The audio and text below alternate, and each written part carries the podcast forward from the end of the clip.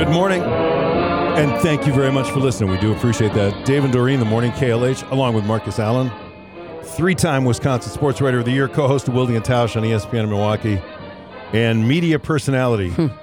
Jason Wilde joins us right now. How you doing, Jason Wilde? It's been quite a week, that's for sure.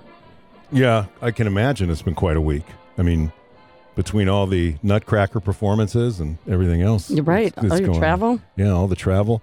Uh, media personality. I introduced you like that, and you know why? Because of Aaron Rodgers' dig at Pat McAfee on Tuesday. Uh, you're familiar with what I'm talking about? No, I don't watch that program unless Okay. I have to. Okay. All right. Well, here's the thing.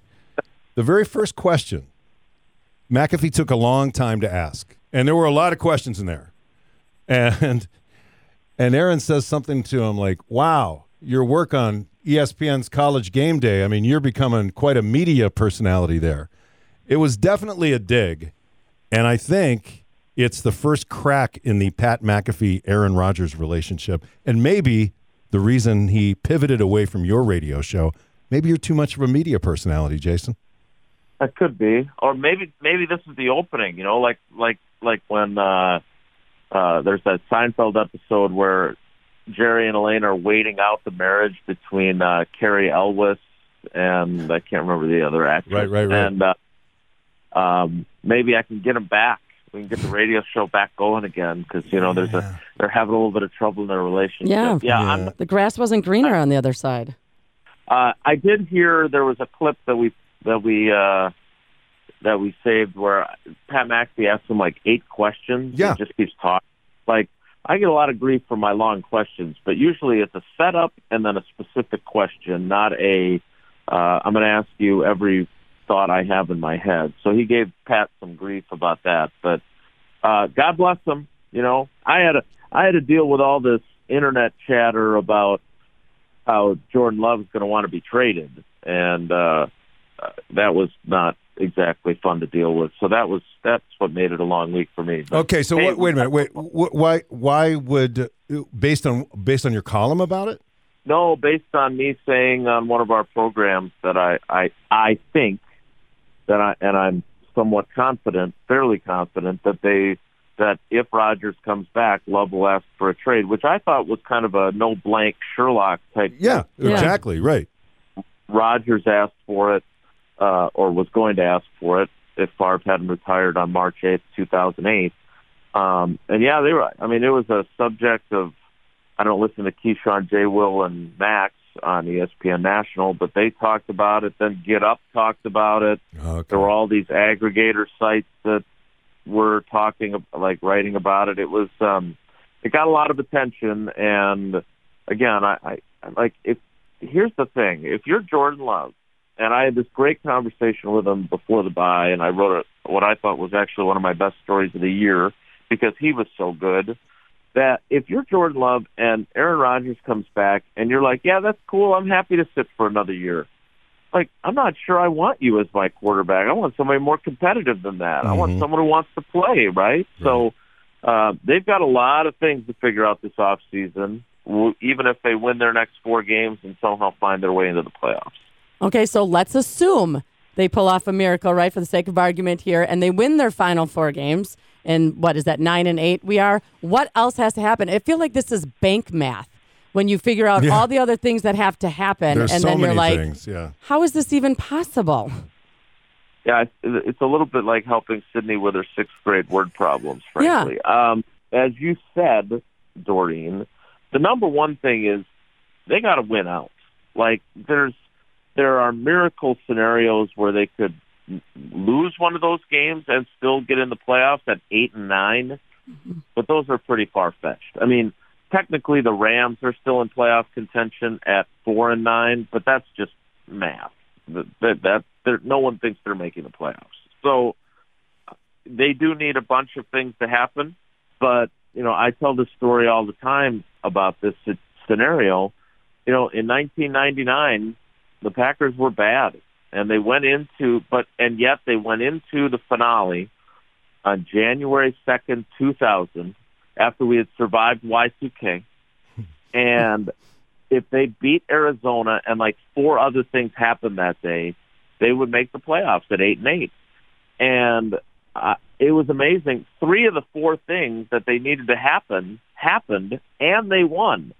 And then there was some like weird thing with like Carolina and point differential, and that didn't come in for them. It's like I don't I don't bet, but it's like having a you know Mm-hmm. five part parlay, and four of the five hits Yeah. and they they almost made the playoffs as one of the crappier teams they've had in the last uh, 25 years. Jason, I remember a time not too long ago when the Denver Broncos hired Nathaniel Hackett over to them, and there was the, the possibility that maybe Aaron Rodgers would come follow. Now, Nathaniel Hackett's job over in Denver, man, not looking so good with Russell Wilson. Think of Luke Getsy. He goes down to the Bears. Well, the Bears are now still the Bears.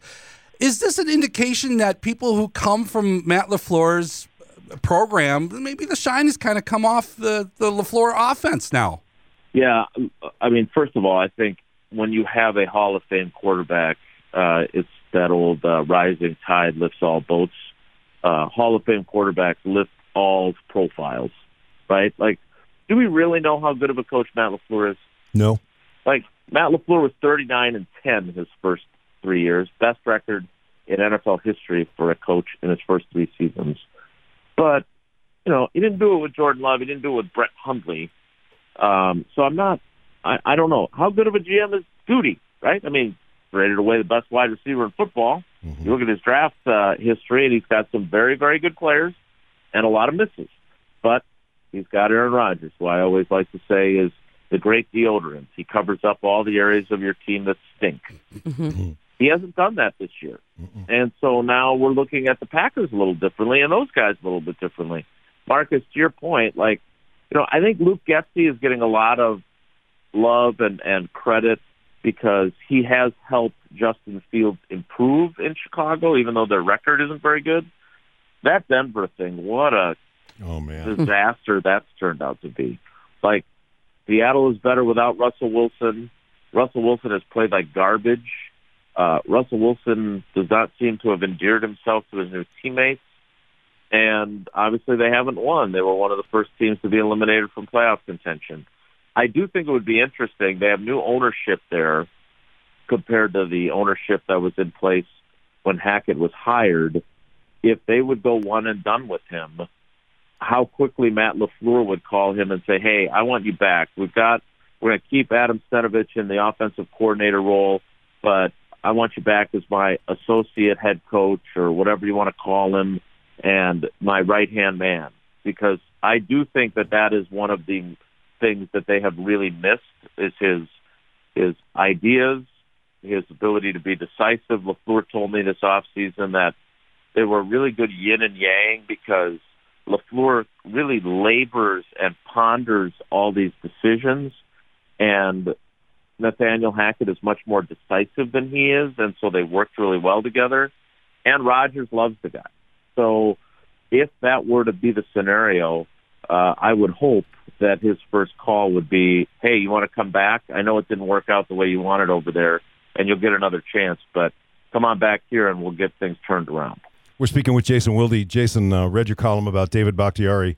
Some of the things I learned, according to Pro Football Focus, he's yet to give up a sack this year. He ranks fourth in their pass blocking efficiency, and his grade of 82.1 from PFF is higher than his grades in 2015 and 2019.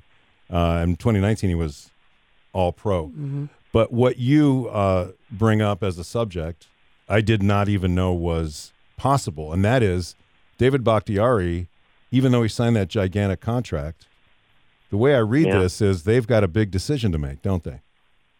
They do. He's uh, he's got a nine million dollar roster bonus due the third day of the league year, so that's kind of when they'll have to make the decision. What they basically have to say is, you know, hey, we still want you. We've seen how good you've been uh, when you've been healthy, and we we're going to bet that you're going to stay healthy. Um, I mean, he's had such a weird year, right? I mean, right. emergency appendectomy. His his wife uh, gave birth to their first child over the bye week, which is a great thing. It's probably the only really good thing that's happened to him this year, the way it's gone. Um, but that's the the challenge is he's got like a twenty nine million dollar cap number next year. He, that can't stay that way. Hmm. So either they have to move on from him, and get out of that contract. And if they did, they would actually clear five million in salary cap space, or they have to rework his deal so it's more palatable for their salary cap. And and if they do that, they are taking the risk that these injuries, that the knee bulkiness and everything else, or more injuries are going to come down the pike, and then they're going to regret having invested in him. But the dude has played really well when he's been on the field, and that's what makes it a tough decision. Thank you so much for the insight. It's always interesting, and I hope your All right, week everybody. gets a little bit better. Uh, you know, it's almost over. there you go. All right, my friend. Have a good weekend. We'll talk Monday. Take care, everybody. Be good. You too. Jason Wilde, our Green and Gold Insider.